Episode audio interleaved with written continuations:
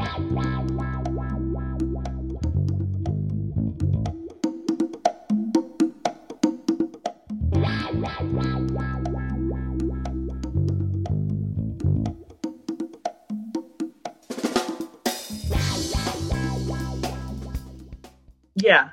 I have to say the developer advocate is not the job for people who don't like emotional labor. Um, because it's a, a two-way interface between outside developers and product. And so on the one hand, I'm bringing stuff in from outside developers who may or may not be happy to my product team. And on the other hand, I'm taking what the product team has built and figuring out how to make that relevant to developers on the outside, while I'm also maintaining all these relationships and connections.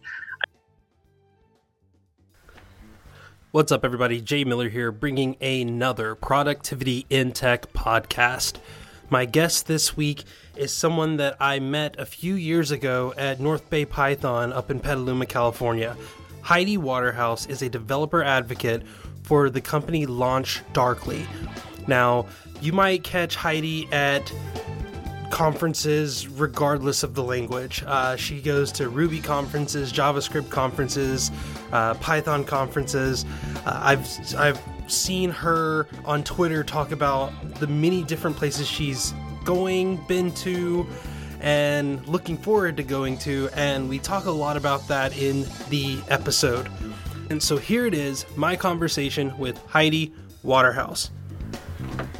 So my name is Heidi Waterhouse, and I work for a company called LaunchDarkly, and we do what I sum up as feature flags as a service. And that means that we spend a lot of time talking to people who care about developer tools. So I've spent the last eighteen months since I started literally traveling the country and the world talking about feature flags and how awesome they are. Um, But that means that I have spent shockingly little time at home. I uh, tallied up my my already planned trips for the next couple months, and I will be home nine days in March and thirteen days in April. No, the other way around. Yeah, thirteen days in March and nine in April. Oh wow, that's that is a like, and is are and you have a family and everything. So is this away from family? Does family come with you? It is almost one hundred percent away from family. Uh, in December, I got to take my wife to uh, one of my conferences that was in Florida, and she says I'm required to go to that conference forever and ever now because she had a great time, like sitting by the beach. And I'm like, yeah, all the rest of us were in a conference room with a view of the beach. I think there's a, who is it, Release Notes? I think their conference is in like Cozumel this year. Or oh, that's like, just not nice. Yeah, like they, they, oh yeah, we reserved a private island to do a developer conference. Like what? Yeah. So on, on my bucket list of things that I want to feel like I've earned, um, there is an intermittent cruise that goes to Antarctica that they're going to run as a conference. So if you are a speaker who has the other six continents, you could get the seventh one. Oh man, that's. I think they combine it with the crazy marathon people who have seven continent aspirations. So is it like Frozen Conf? I, I don't know. I, I'm like, I cannot personally justify five thousand dollars to to check that off, but man, it's tempting. Yeah, no, that that's that's a little too wild for me. But we originally met, wow, two years ago. Like, well, yeah, a year. Yeah, two years ago. That's- Last December? Not this December. Yeah, yeah. December of two thousand seventeen. Mm-hmm. We met in Petaluma and had a really good chicken sandwich at a bar. And that tells you how much of a lasting impression you made on me, is that I remembered that it was a bar and that I had a chicken sandwich and we shared Cajun fries and it was really good. And you were explaining to me a lot of what you do and... and how LaunchDarkly was was doing a lot of new things in the industry. And one of those things was you have such a great representation and a, and, and a great diversity of of people in not only in like the actual teams, but being presented. And you are one of the people that are, you know, in the forefront of that because you were going to all these conferences. Yeah, and I really credit LaunchDarkly with letting me be all of me online. Like when I started, I said, okay, so do I need to tone down my Twitter? Do you want me to get a professional Twitter? How do you want me to handle that? And they're like, no, we, we hired you to be you. Go ahead and be you. And um, I know other people, especially other sort of visible women on Twitter whose companies have said that and who have then been like, I can't believe you're tweeting about, you know, menstrual supplies or whatever. Would you please knock that off? Um, but I have never gotten that message, and it's great. And um, one of the things that LaunchDarkly sponsors me doing is if I can stitch together a couple of customer visits around it, they'll go ahead and pay for me to go to conferences to talk about diversity topics. So I just came back from um, PyCon A U, no, RubyConf A U. You'd think I could tell these apart. They were in, they were in Australia, and they were full of lovely people. Um, RubyConf A U, giving a talk about um, A D D and neurodivergence on teams. And it's not a lot of companies who are like, yeah, all all the publicity you bring us is good publicity. Go ahead and talk about weird brain stuff. So it's not just you having to...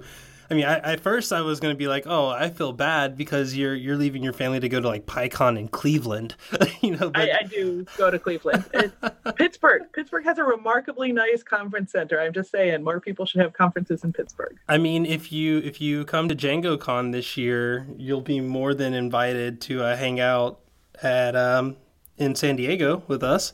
Yeah, sounds warm. The number of not warm places I've gone to is actually.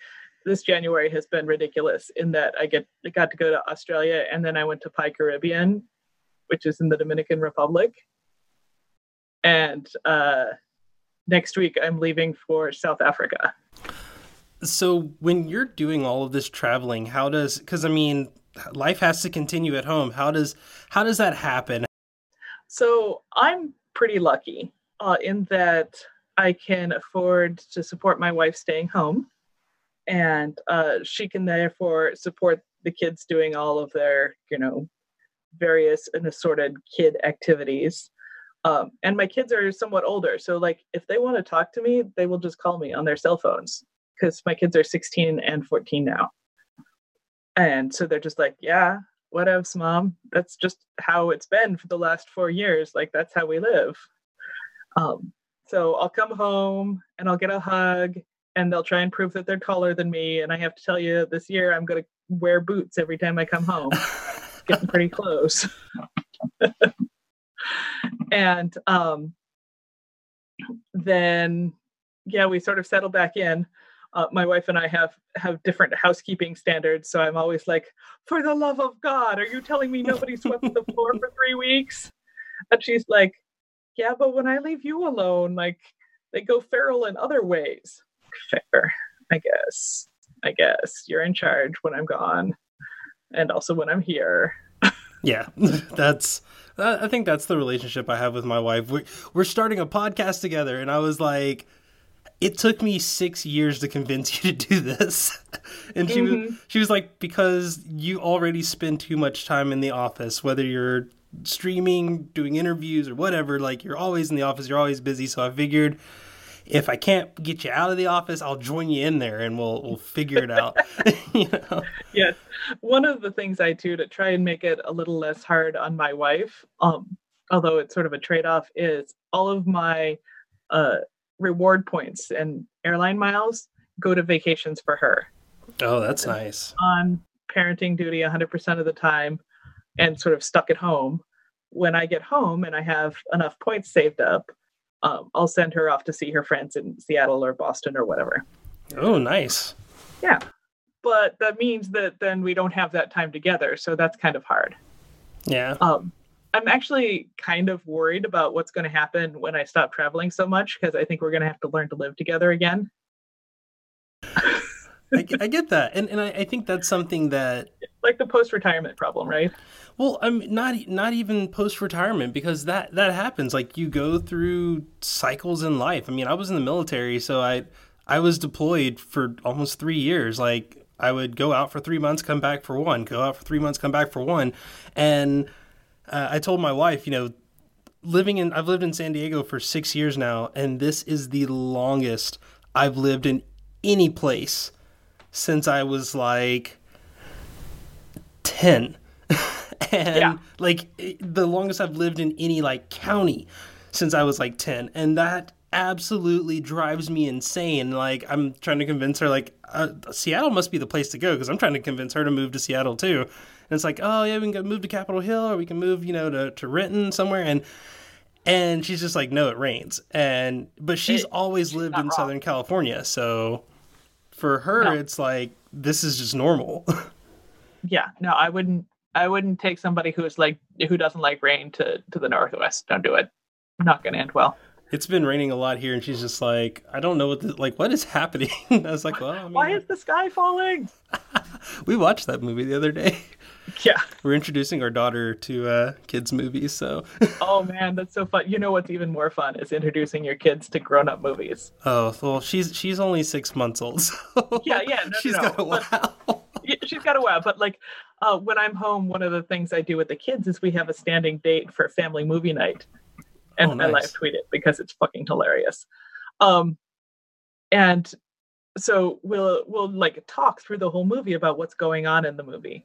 And it's really interesting, both because I'm giving them like all this cultural background that I have, and also because their perspectives on it are super different.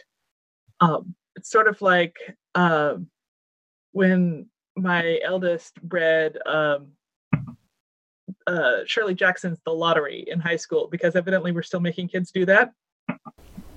Wow. And he's like, what is this M. Night Shyamalan twist at the end? And I'm like, ah. no, no fair. That was your first reference for that, that, that behavior.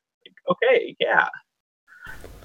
That's yeah, funny. Okay. But that's, that's cool. Like you, you introduce ways to, to make the time that you have more, more valuable, you know, when you're at home. And I, I think that's something that I think people that don't travel all the time need to work on. I know I need to work on that.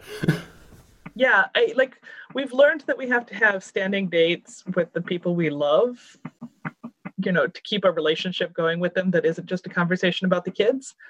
Um, but I think we also need to remember to do that with our kids and to say, hey, this is a special time that's set apart. The other thing I do, which they do not love, um, but will someday look back on fondly, is um, we'll frequently on Sundays have like digital timeout, where you just, you can't be on your screens.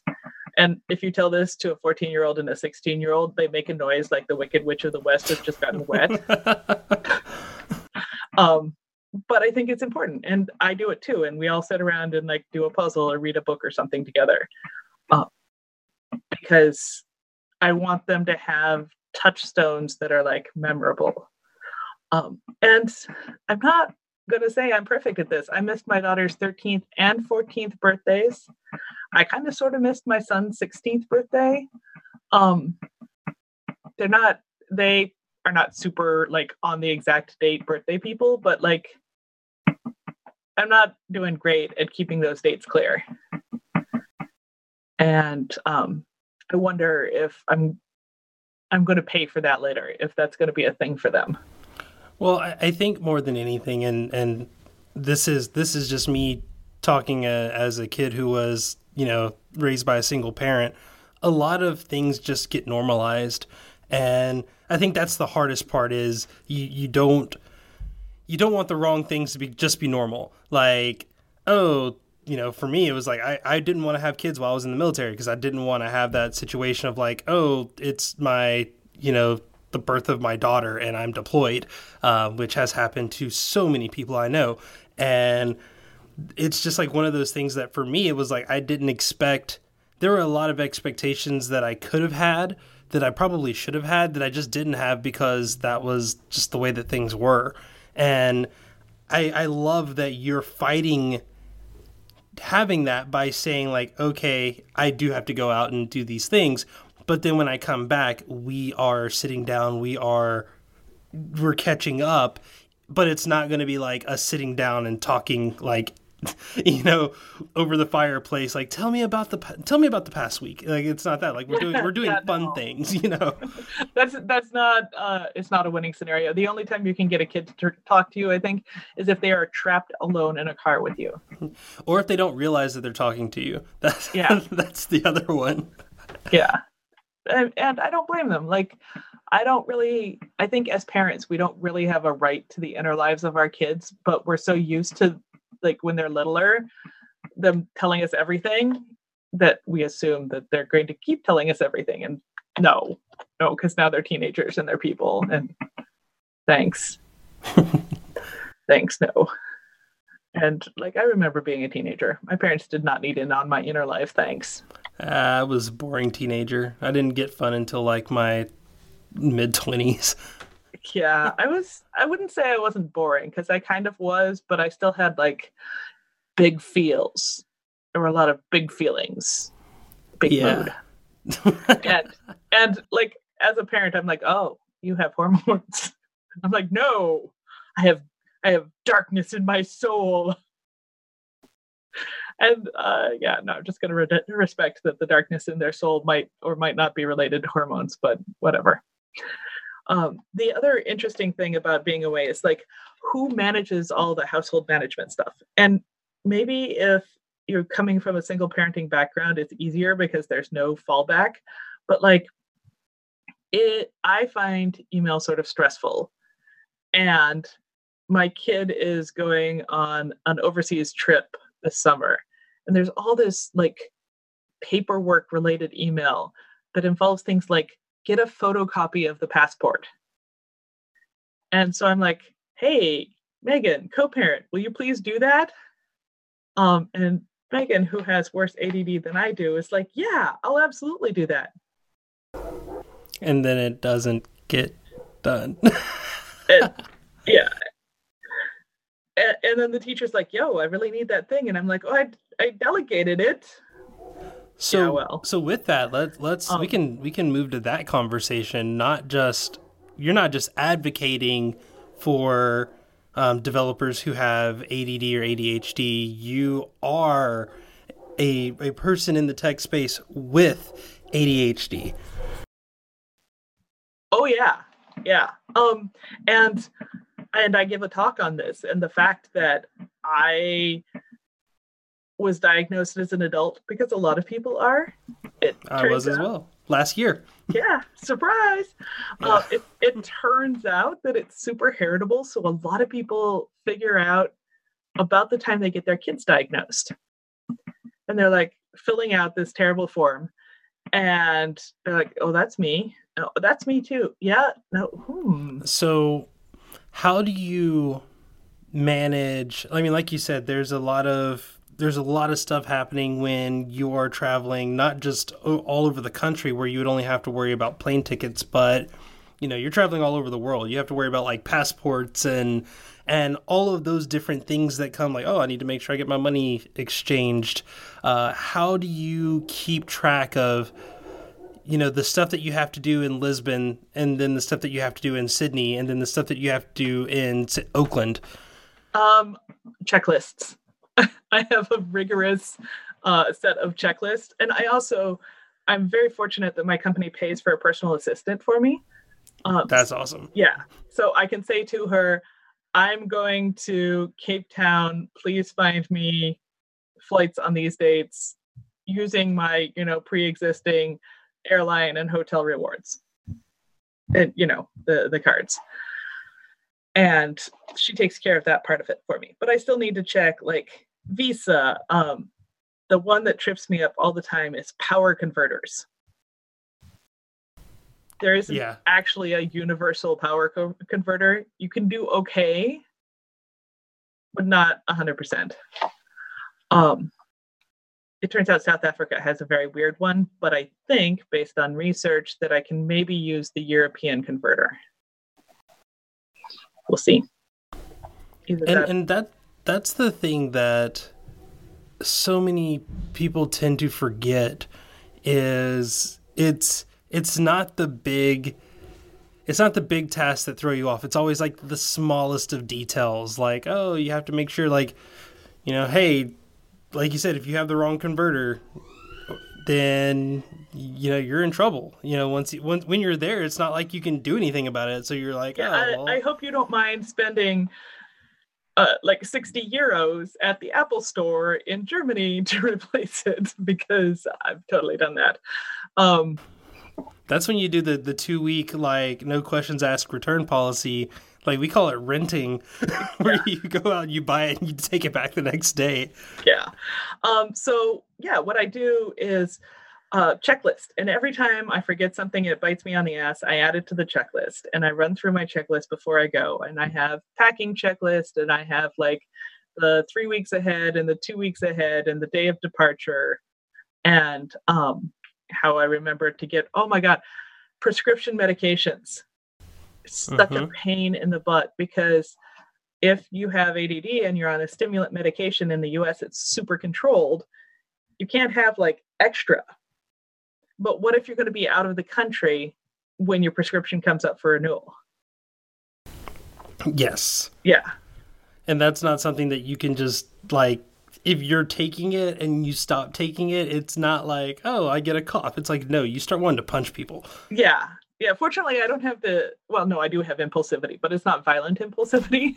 it's, it's just like, I can't get up in the morning and I can't pay attention to people talking, which is kind of like one hundred percent of my job is listening to people talking. Um, like, I honestly don't know if I will ever travel to Japan, because Japan doesn't allow you to bring any of that in, not even personal use. Oh, wow. Yeah. I'm like, oh, wow. They're super intense. Um, and so, yeah, I have all of these. Do I need a visa? Do I, I actually almost never get cash for the country I'm going to ahead of time. Um, every country I've been to has an A T M, and I pull out enough money to tip housekeeping. Um, and maybe if it's a super cash-based economy, like uh, Santo Domingo, and the Dominican Republic is more cash-based than, say, Sydney, Australia. Um, but for the most part, I just use my card. Uh, because otherwise you end up with, like, what are all these euros for? Yeah, well, those are souvenirs for all your friends that say, oh, did you bring me back something? I did. Here's five cents. Yeah, exactly. So, but it's euro cents. Yeah. I, I have all these travel hacks. I have essentially pre-packed bags of everything. Um, so like when I come home, I'll wash it and repack it. Uh, but I have like all of my makeup lives in my travel gear. I don't, I work from home. I don't wear makeup at home that often. Um, all of my travel toiletries, like uh, a, a little traveling medicine kit, because you should never go anywhere without taking Imodium. Because if you need Imodium, you cannot go out to get it. True. Yeah. And and not to mention, like, if you're in a foreign country, and especially if, if English isn't the primary language, and you just grab something, yeah, that exactly. could be dangerous. Because, like you said, not everything is controlled as as tightly as it is in the United States. Mm-hmm. And so, um, yeah, I, I run my life with checklists. Um, I accept that sometimes stuff at home gets dropped, and that's uh, just an expense that I have to have to accept. Like, you know, once in a while, I'll pay the bill and she'll pay the bill, and although the bill is paid, the bank account is sad, and, you know. But mostly how it works is when I'm traveling, I'm very much in the moment where I am. So with that, actually, and I think that, that would bring up uh, probably the last question that I'll have for the first part of the interview, and then we'll jump into the after show. Um, so your job primarily, like you said, is to listen to people speak and and to make sales, you know, to get the process started uh, in that sales process for LaunchDarkly. Is there anything that you do outside of that that you have to be aware of, you know, for your job, for work, um, as far as recruiting goes? Or if you're, um, I mean, do you have to go into like Oakland or San Francisco just to, to hang out with you know, people in the main office? I mean, is, yeah. is there, do you have to do those things? And if so, how do you, how do you fit those in while you're, you know, touring all over the world? Mm-hmm. So, yeah, I, I wouldn't even say I'm, I'm the top of the sales funnel. I think of myself sort of as the whiskers of the organization. I'm sort of out in advance. So I'm giving talks on theory, but I'm also, I visit customers. Like when I was in Australia, I visited four different customers and I got them to organize a meeting and tell me everything that they feel about how it is to use our product. And then I take that back to the product team. Or I'll um, do women in tech special interest dinners. Um, and then, yeah, I do try and go back to the office a lot, especially since LaunchDarkly isn't a distributed team. So it's like me and the one DevOps guy who are who are remote. And um, so it's important for me to go in because otherwise people tend to forget that I'm a resource that they could have. Uh, so there are enough conferences in the San Francisco area uh, that I basically build two days onto the end of any time I'm in there and go into the office. So like I was in, um, I was in San Francisco, or I was in Oakland actually for the sales kickoff. So I could do some training for the sales team and basically explain to them what's happening in the industry. And then I put in two extra days on top of that to show up at the office and eat lunch with people and hang out with them and get introduced. Um, and that's really an important part of the team building for me. And I have to pay a lot of attention to it because everybody else is sitting in the same place. And with an all remote team, like a born distributed team, that's not such a big deal because you have meetings and everybody sort of is aware of each other online. But if it's a mostly local team where, you know, you pop your head around the door and say, hey, can you join in on this meeting? Then I need to like be visible and aware. And I'd guess that I spend probably, probably five hours a week curating work relationships. And that means everything from like, hey, did you know that there's a, a Slack channel just for women? Here's where it is. Or sending people goofy gifts, or like favoriting pictures of their kids, or, you know, whatever it is, so that they remember I'm there and that I'm a person. So it sounds like as much as you're you're managing the relationship at home and including things for you to do at that time, you're also managing things at your office kind of in the same way, making sure that when you when you are in the office, people know who you are, people are familiar with you, and you're not alienating yourself out of, I guess, the routine that is the day-to-day office grind. Yeah. I have to say the developer advocate is not the job for people who don't like emotional labor. Um, because it's a, a two-way interface between outside developers and product. And so on the one hand, I'm bringing stuff in from outside developers who may or may not be happy to my product team. And on the other hand, I'm taking what the product team has built and figuring out how to make that relevant to developers on the outside, while I'm also maintaining all these relationships and connections. I probably spend another five hours a week maintaining what I think of as industry connections. So that's, you know, making time to do podcasts and Uh, commiserating with people on Twitter and doing like recruitment uh, connections. So like, I know there are a bunch of people laid off here, and I know there's some people hiring here. Let me introduce them to each other. Um, I or like, uh, I see somebody is is having a rough travel trip. Um, let me hop online and see if there's anything I can do for them. You know, can I can I deliver them soup or something? Yeah, I, I remember how how we were introduced. Uh, you had you had just given a talk, and um, you had it was weird because it was like we were, I wanted to at least say hi because I had followed you on Twitter for like forever. And I remember just being like, oh, I can't, like, I don't want to, like, she just finished her talk. She's fielding questions about that. And I kind of, like, we were breaking for lunch. And I was just like, hey, Heidi, uh, big fan on Twitter. Uh, first time, long time, I guess.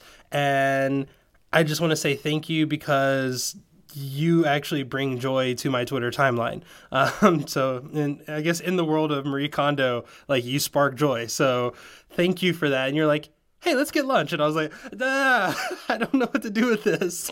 So um, yeah, it's it's hard to tell, like, when you're in a super public facing job, what is your job and what is your personality and what is your, God help me, personal brand.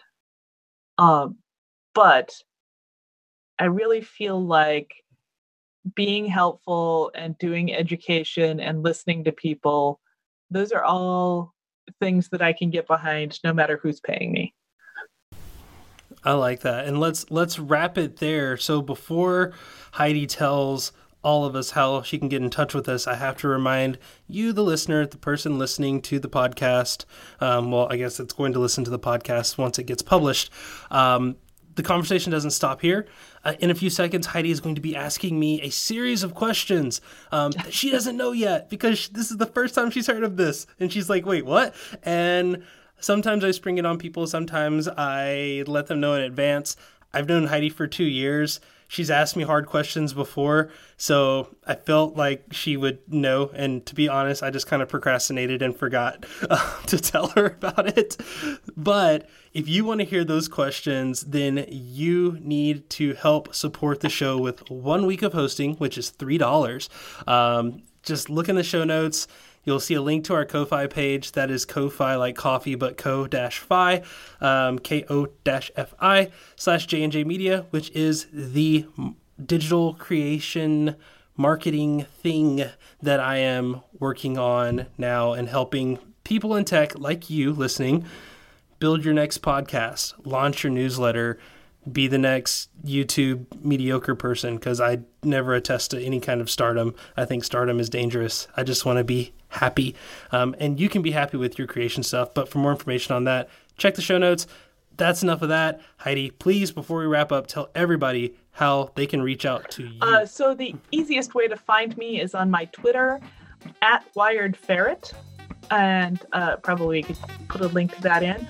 Um, also, if you're ready to ask me for advice, you can get to me at Heidi at launch darkly dot com.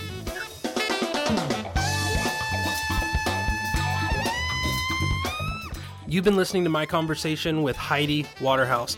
I hope you enjoyed the show. I definitely enjoyed talking with Heidi. It's not something that I get to do all the time, especially since she's always out on the road. But Uh, again, the conversation didn't end there, so be sure to check out the after show. Uh, again, you can do that by hitting up our Ko-Fi page or becoming a P I T member, uh, which is ten dollars a month or one hundred dollars a year. And both of those links are in the show notes. And as always, a special thanks to Nadir Omawale for the use of his music, A Hustler in Spite of Myself. And thank you, Heidi, for being such an amazing guest. But that's going to do it for the Productivity in Tech podcast. I'm Jay Miller. I hope we've been productive, and I'll see you later.